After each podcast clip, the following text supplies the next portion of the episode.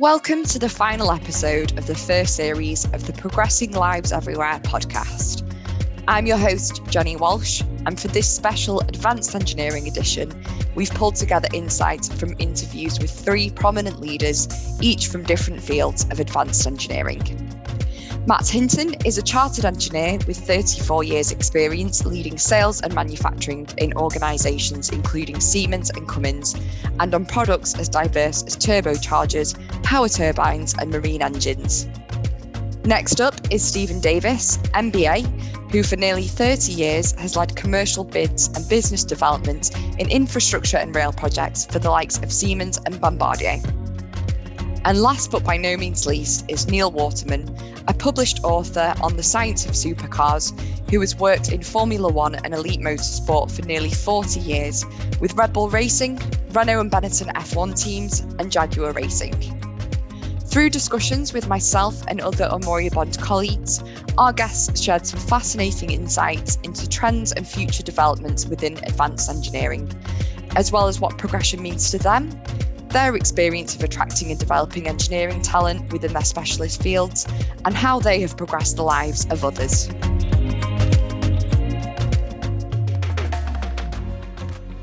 And I guess throughout your journey, how would you say you've progressed the lives of others along the way?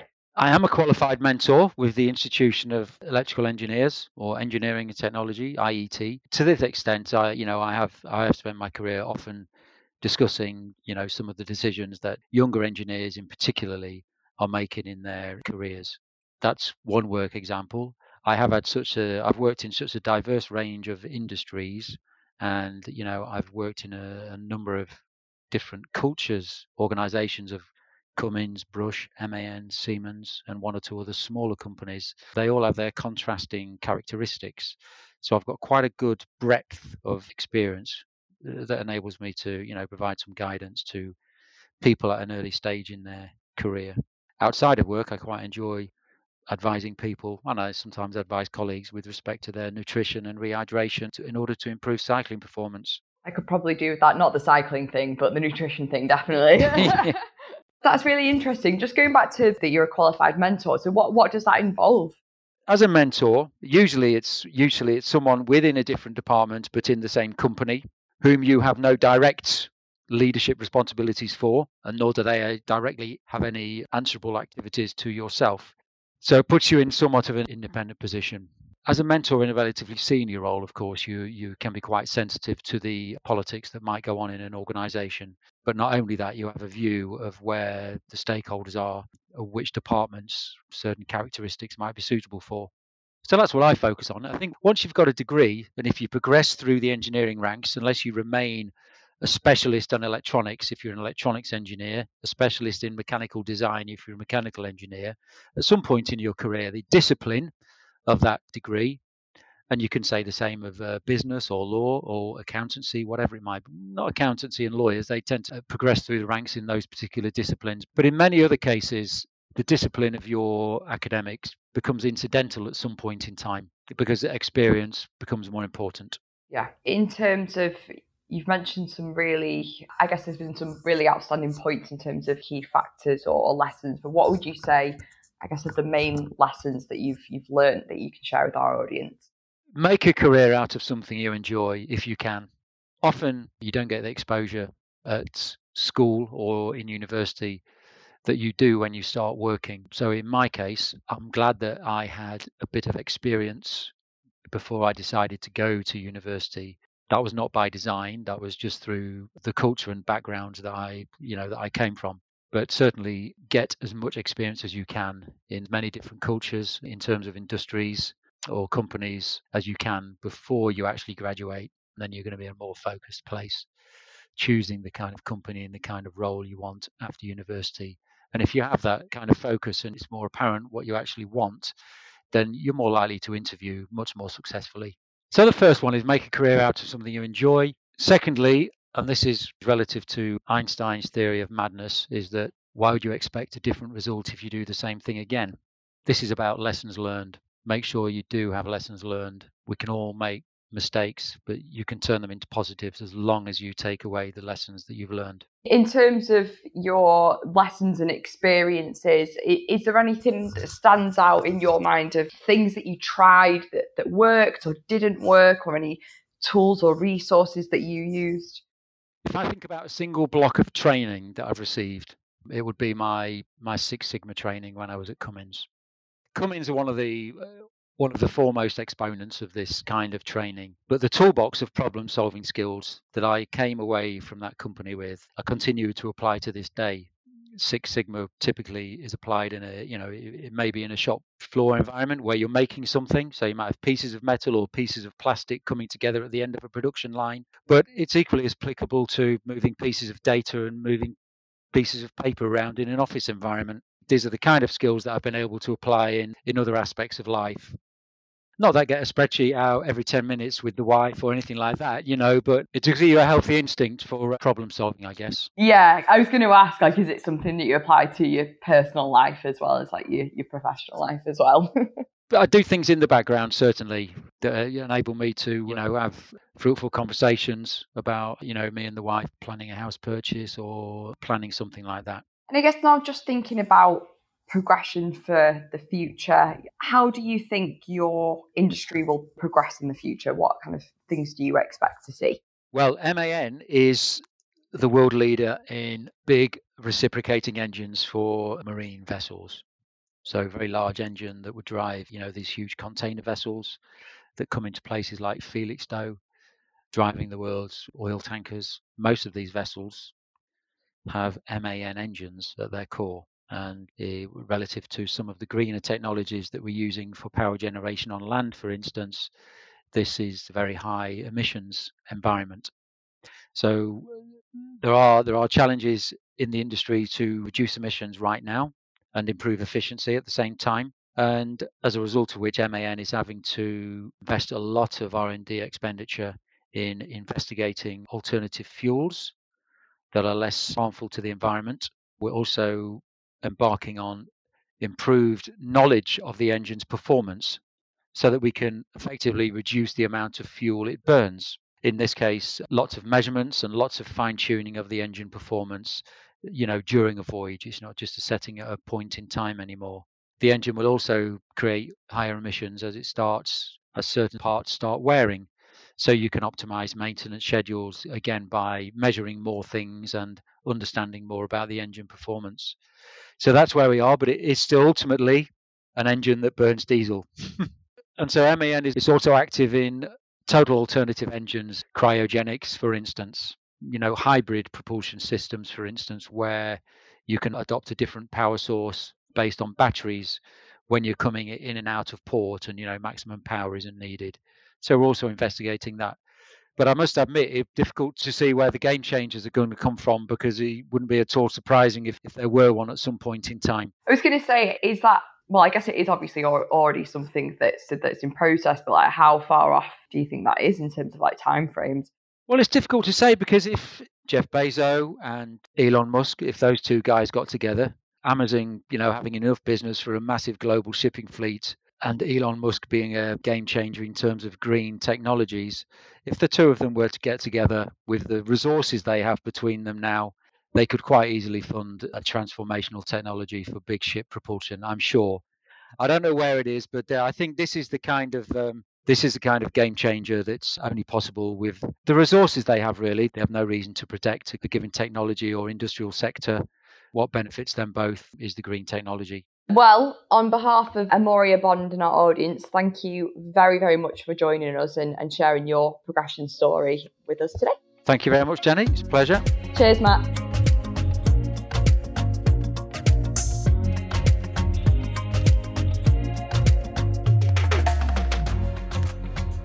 Hi, and welcome to the Amoria Bond Progressing Lives podcast. I'm your host, Edie Wiseberg, and today we're joined by our special guest, Steve Davis. Steve has over 20 years' experience in the industry, working his way up from project manager through to bid director, and now currently working as head of business development for a large, large transportation organisation. His career has surrounded the transportation sector, being always customer focused and almost always in the service sector.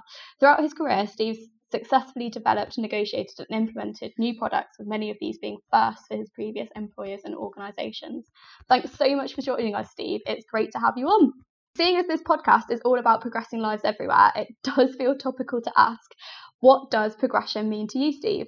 Hi, Edie. Progression to me means working a path, and where that path takes you, being flexible, looking at opportunities, looking around you at where the market's going, being aware of the market, being aware of the environment, and taking opportunities when they arise.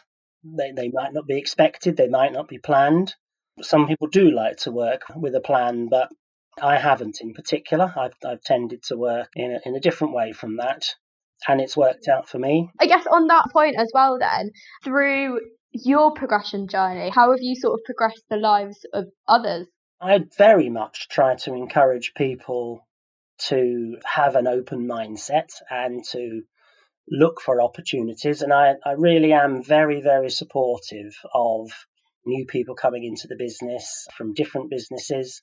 I mean, actually, where I am now, we get people from the military, and I'm really encouraging of them to to learn about this industry and stick and, and stay with it. You know, it's it's not just a short term thing; it's something you can stay with for the long term. We have graduates, we have interns.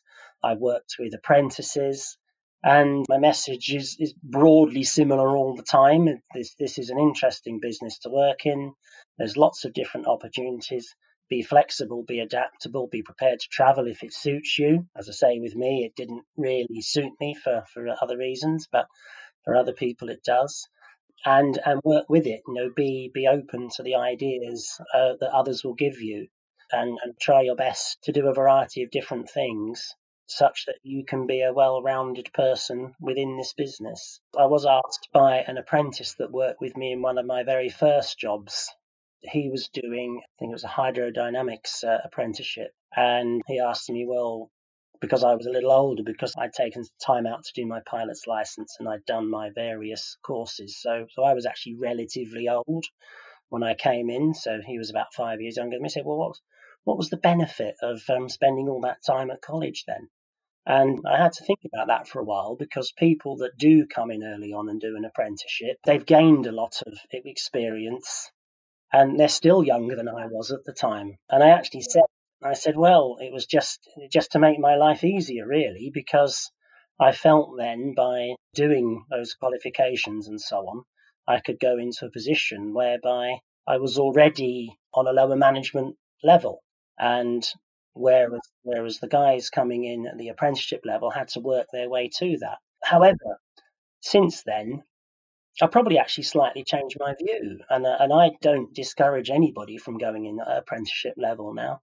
I mean, I was very proud of the fact that I had an apprentice uh, till not so long ago that that really has worked so hard to go through apprenticeship, and he's done his degree course part time, and he's now passed a first in electrical engineering. And he was someone that I set on a path that was possibly contrary to the way I would have seen it when I was younger myself. I think there's been a massive push and increase on apprenticeships in recent years as well, and their importance and benefits outshone again, haven't they? That's, right. Well, can, I can assure you, I'm not knocking the graduate entrance because they have their value too. But I'm I'm also uh, saying that the value of the people that have come through the apprenticeship route and have seen it from from grassroots is, is hugely valued especially in sort of the line of work with the rail industry, I can imagine as well in terms of progressing others' lives as well and, and helping with people's own progressions too, what benefits have you experienced from that?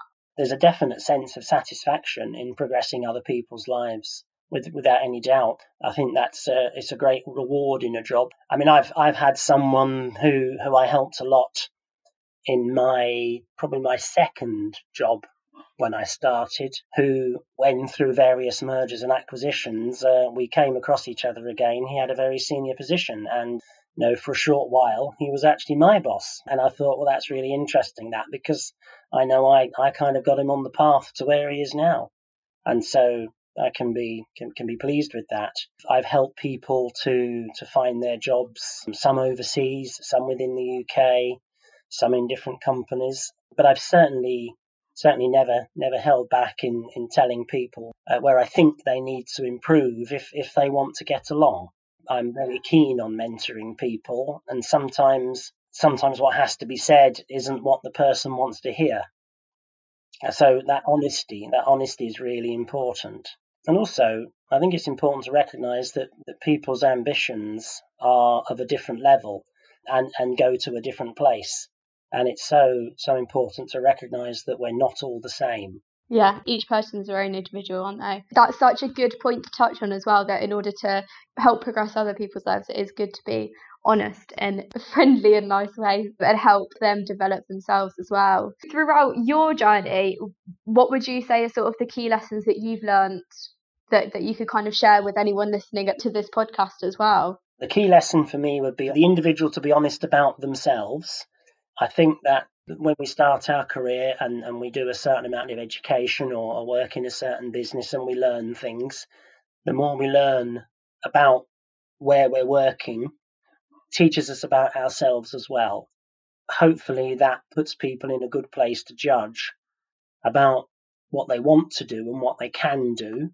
And when those two coincide, when, when what you want to do and what you can do become the same thing, then you're you're in, for, for want of a phrase, in the happiest place because there's no there's no contradiction. It's almost like finding a hobby, in fact, because a hobby is something that you generally want to do and you can do, I'm not suggesting that, that people should think of their work as their hobby because there's probably good reason to keep your hobby and your work very separate because it's an outlet. But to use that analogy is quite important because your enthusiasm then for doing the job, I, I believe, would be enhanced. And what I would encourage people to do is not try to find that place so quickly. That's where I do come back to the the, person I was speaking about before that was the apprentice and, and wondered why I'd taken so long to get into the industry. You know, why I was relatively old when I when I came in compared to others.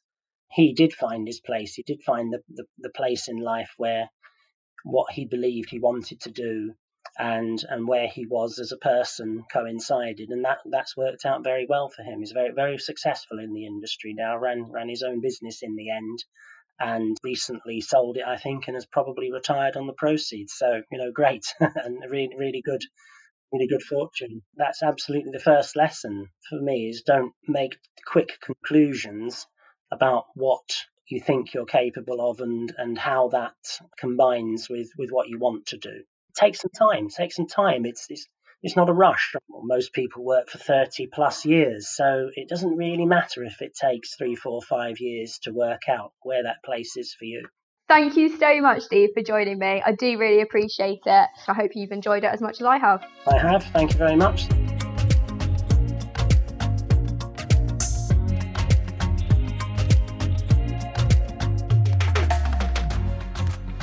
Hi, Neil. How are you?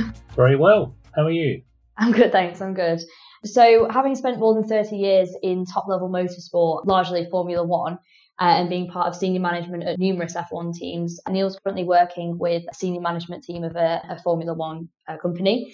During the last 10 years, he's also been involved in a number of motorsport and supercar books and authored The Science of Supercars, as well as doing some involving illustrations as well. Firstly, Neil, the objective of, of this podcast is to, to go over kind of progression and your progression and experiences. How did you kind of get into the industry? Is there anyone or, or anything that's kind of inspired you? There are plenty of people that have inspired me, but really it's it's a, a lifelong fascination and passionate relationship with motorsport, I think, is the sort of thread that runs right the way through it. I'm just as much motorsport and certainly Formula One anorak as I've, I've always been, really. Okay, brilliant. Yeah, that's a that's a great kind of overview there. In terms of how you would say you've possibly progressed the lives of others, I mean, this can be in any kind of area of life. So, you know, in terms of work, employees or team members or any projects that you feel you've massively contributed, but then also out, outside of that on a, on a more personal level. I, I, enjoyed working with the graduates, for example, in, in a, a couple of teams where when they arrived, it, it, it wasn't clear, you know, where their real um, skill set was but working with them uh, over the months, you know, there were some amazing projects that were that were done and delivered which, quite honestly, without them, wouldn't have got done.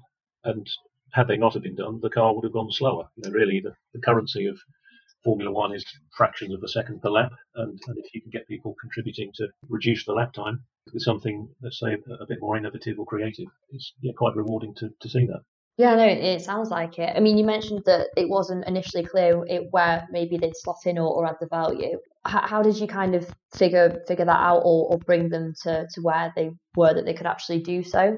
I think doing a bit more listening than speaking, really, because of course, as a manager, you, you can be prescriptive, but sometimes it's, it's better to ask the opinion of others, and, and uh, you know, even if they are new to the, the discipline, well, what are your thoughts on it? You know, where, where do you think it can go? What can we do with it? How can we make it better? In terms of just any kind of projects you've worked on, is, is there any times where you feel that you're very instrumental in, in kind of direction or, you know, improvement of where that was?